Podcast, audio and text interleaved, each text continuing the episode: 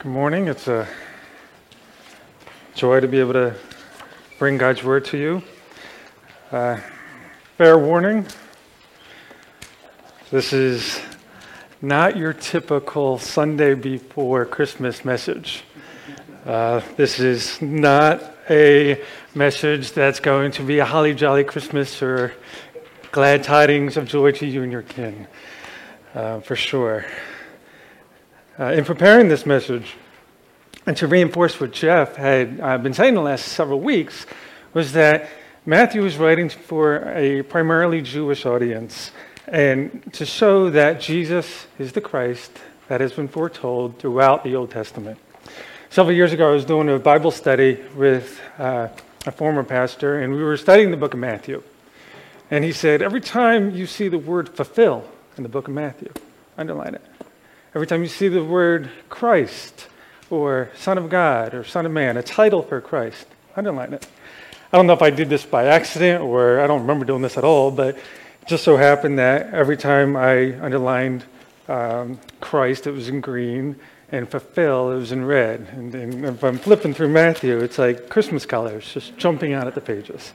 Um, but Christ's blood, the red, sent to us to fulfill the green, give us life, everlasting life.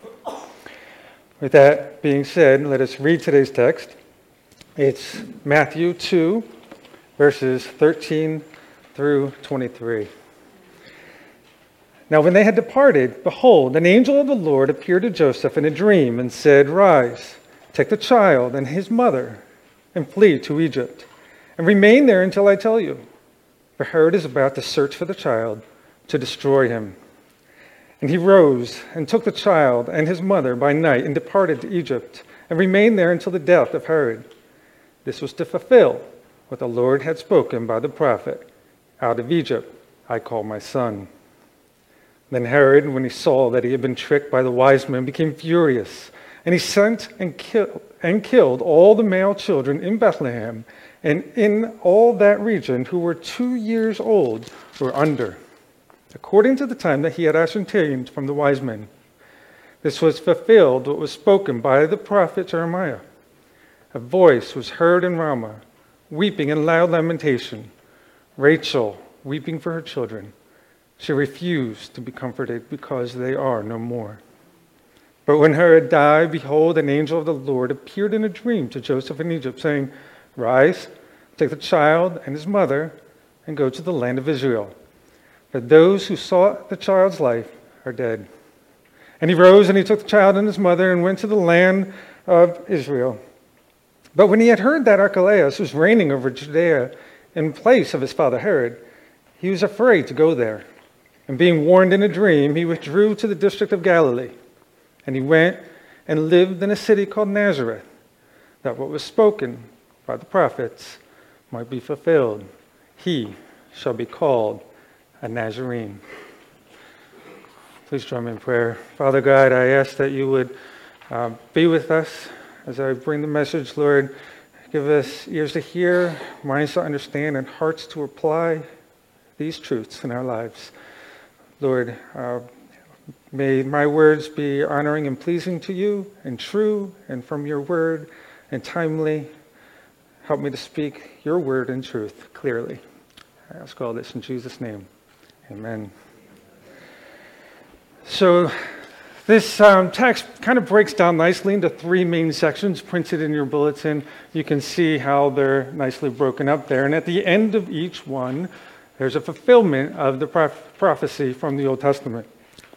What I'd like to do is just basically go and look at each of these three prophecies quickly, and then just simply ask, what is our response to this?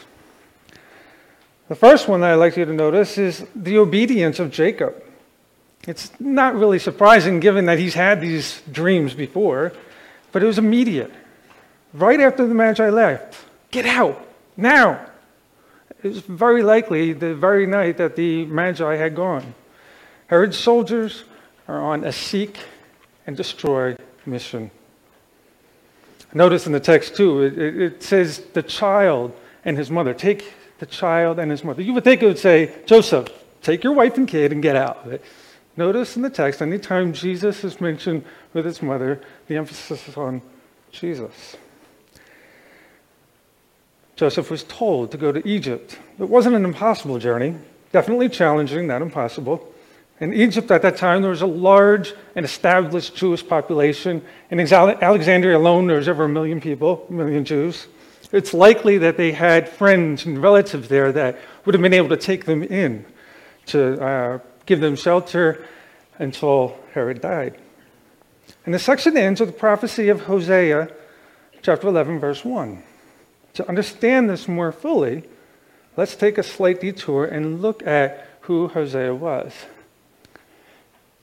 Hosea was a prophet. He was a minor prophet. Um, it's the first of the minor, 12 minor prophets. And the minor, it's not that they had a less important message in the Old Testament, it's just that these books are short.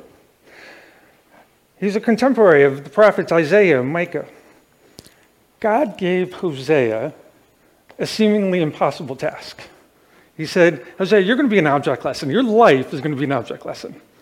You see, You're going to get married. I'm going to have you marry a woman named Gomer. And sorry, but whenever I think of that, I think of Gomer Pyle. I just can't get the image out of my mind, like a female version of that. But I'm sure this Gomer must have been beautiful. Um, she was a prostitute, though. And before this marriage, God told Hosea, You're going to love her, but she's going to reject you. You're going to care for her, but she's going to betray you. Your trust, your love. She would leave him. She rejected him, yet Hosea over and over again continued to love her.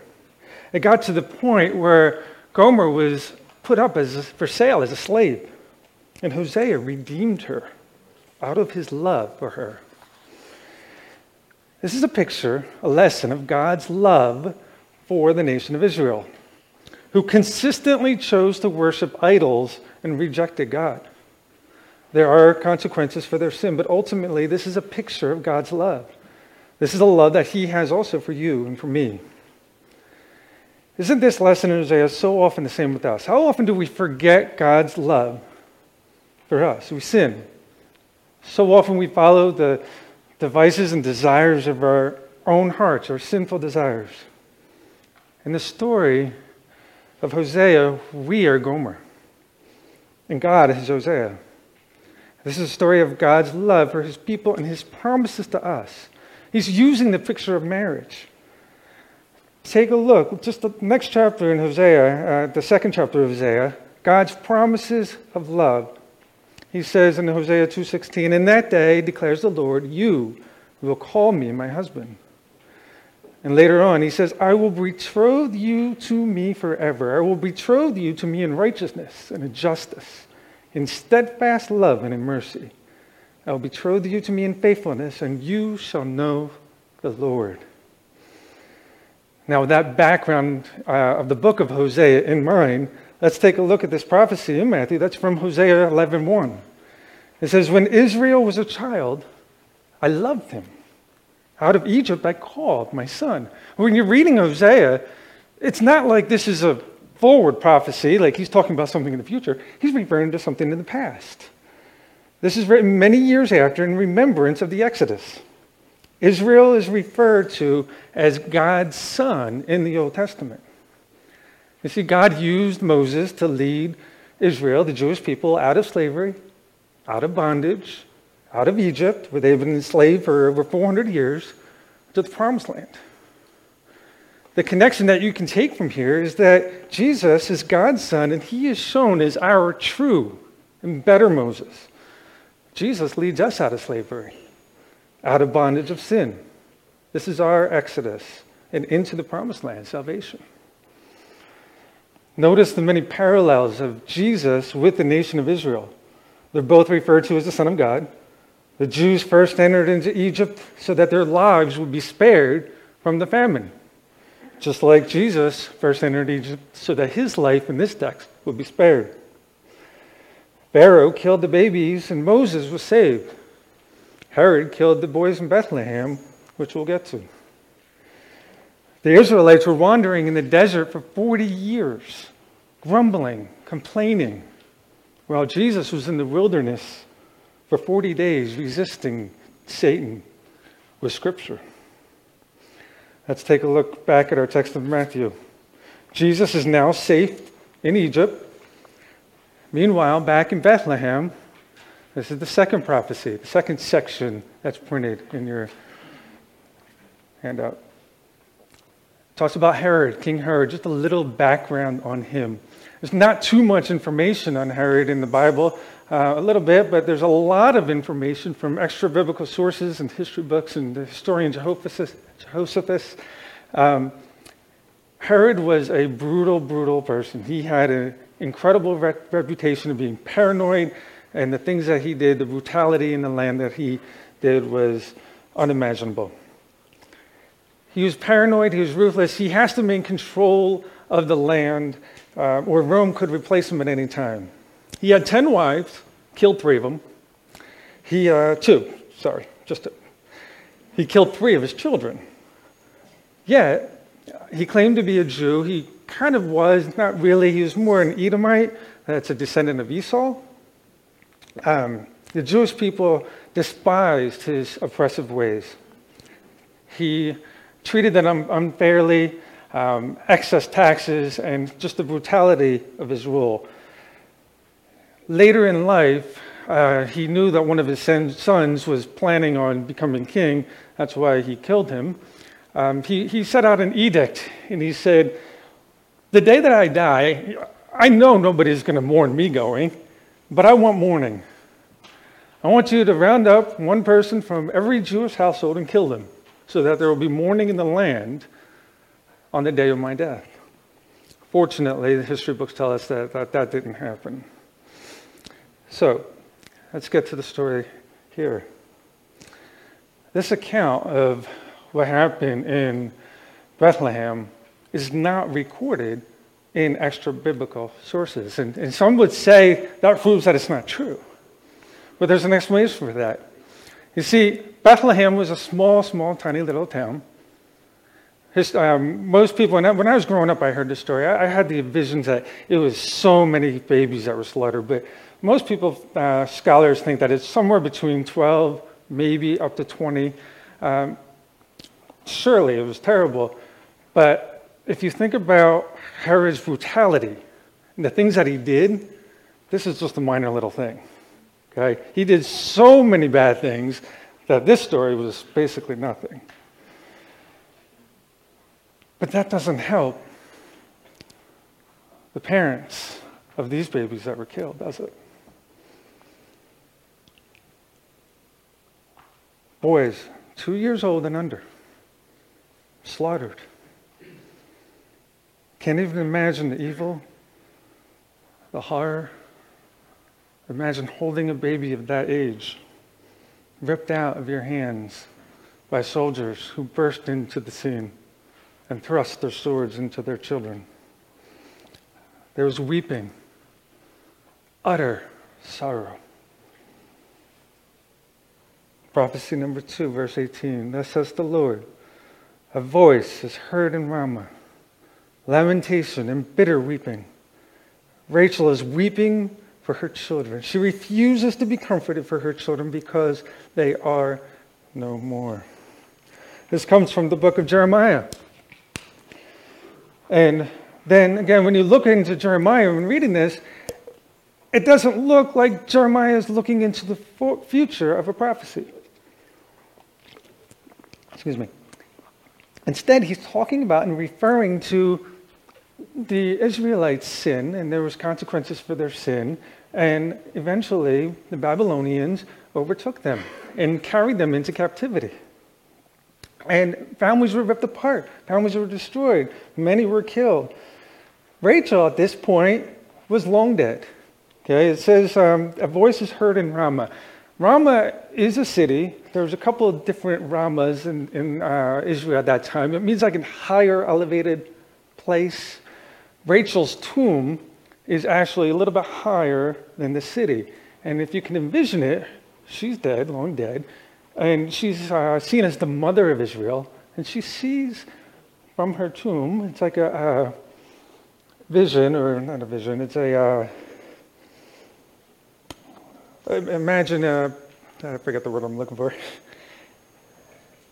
She's seeing this, uh, and it's mourning. She, she can't imagine the Jews being taken captive. Many families killed, ripped apart, widespread mourning. If you remember back, I said that Herod was an Edomite. Um, the Edomites actually helped and assisted the Babylonians against the Jews here, so that's probably even more reason for the Jewish people to uh, despise Herod. In Matthew 2, verse 18, this prophecy is fulfilled in the mourning of those in Bethlehem. The sadness must be unbearable, bitter, bitter weeping.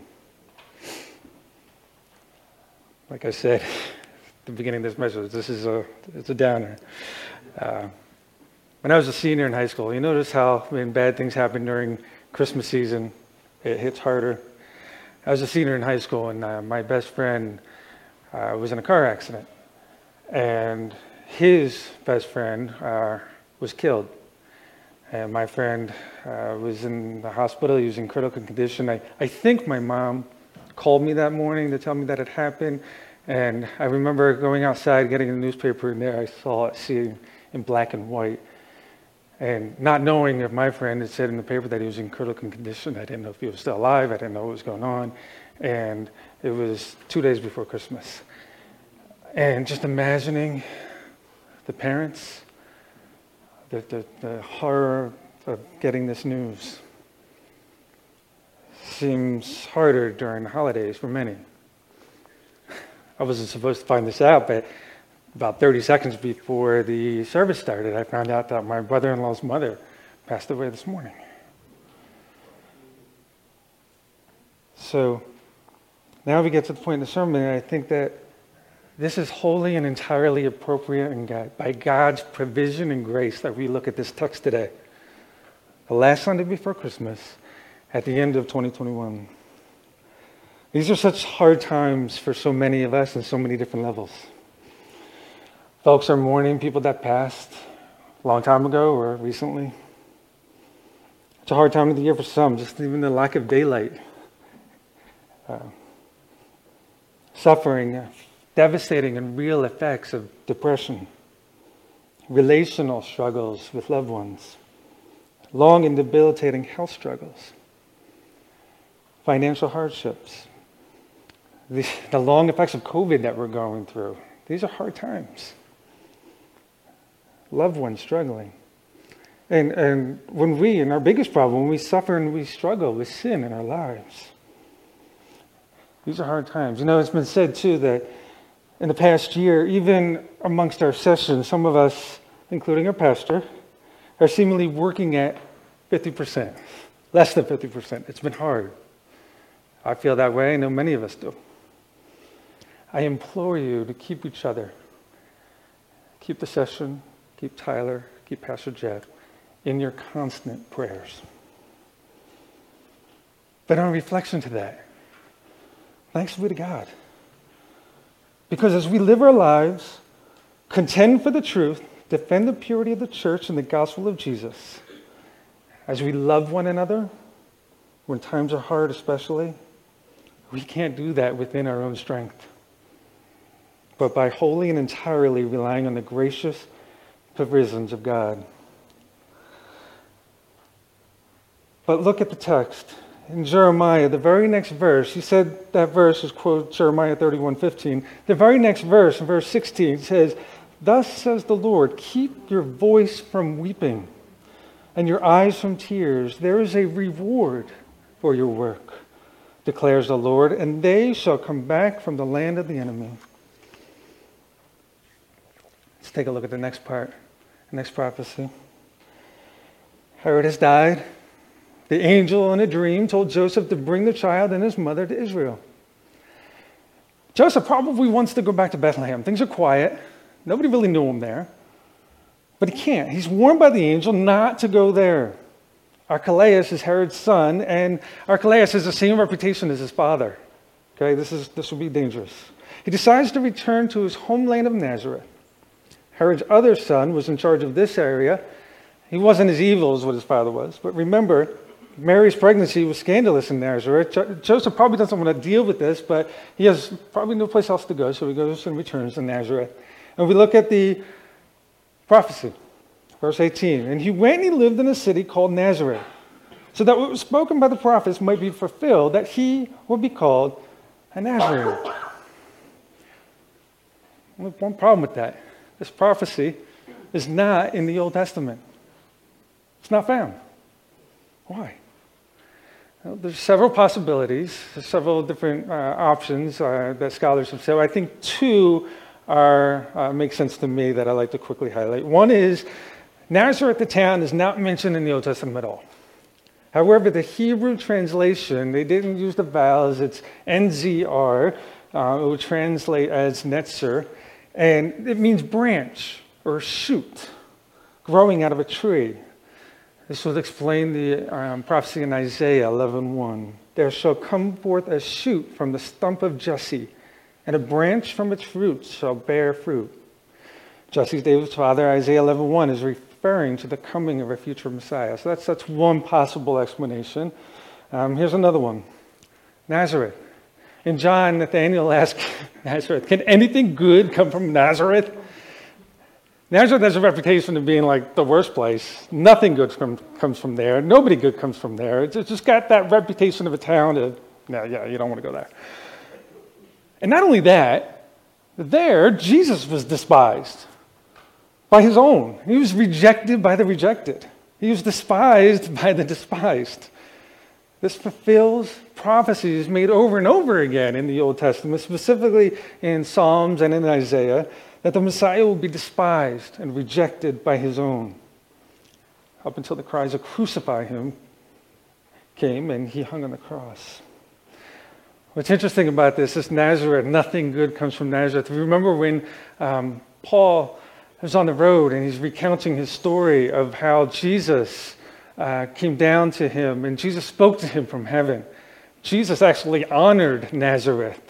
He said, I am Jesus of Nazareth. He, he spoke Nazareth from heaven. It's just an amazing thing. What's our response to all this?